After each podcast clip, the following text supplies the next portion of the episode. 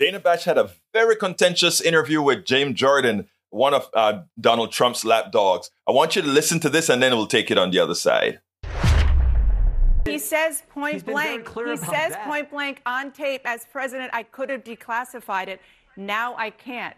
He says in his own words, it's on tape as part of this indictment that he did not declassify the material. Therefore, it is Dana, classified. saying he saying he could have saying he could have is not the same as saying he didn't. He said, that "Now he I has can't." declassified this material. He said that meant now he can't right right because he's not president now. But when he was Which president, means he that did it's declassify. He said that. which means Which that what he- he was holding was classified. No, not, not not when he not not if he not if he declassified it when he was president of the United States for good reason. but goodness he's sake. saying point Again, blank in this, is- audio this tape is that he did not declassify it. It's it, what you're Oh, saying just doesn't make sense on Da- its Da- face. Da- In effect, she's telling him, look, it's in the papers, it's out of, it's on tape, it's out of Donald Trump's mouth. He said this piece was not declassified, and we went ahead and showed it anyhow. If I were president,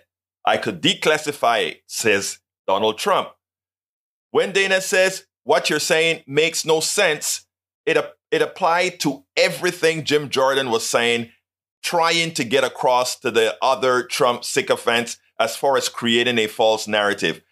It's good that Dana Bash clocked him, but it is bad that she gave him so much airtime to spew a whole lot of misinformation that those who need some sort of a validity for supporting a thug will continue to do so. So good job, Dana. But again, let's give them less airtime because you are actually helping them promote the message. But all in all, very good journalism.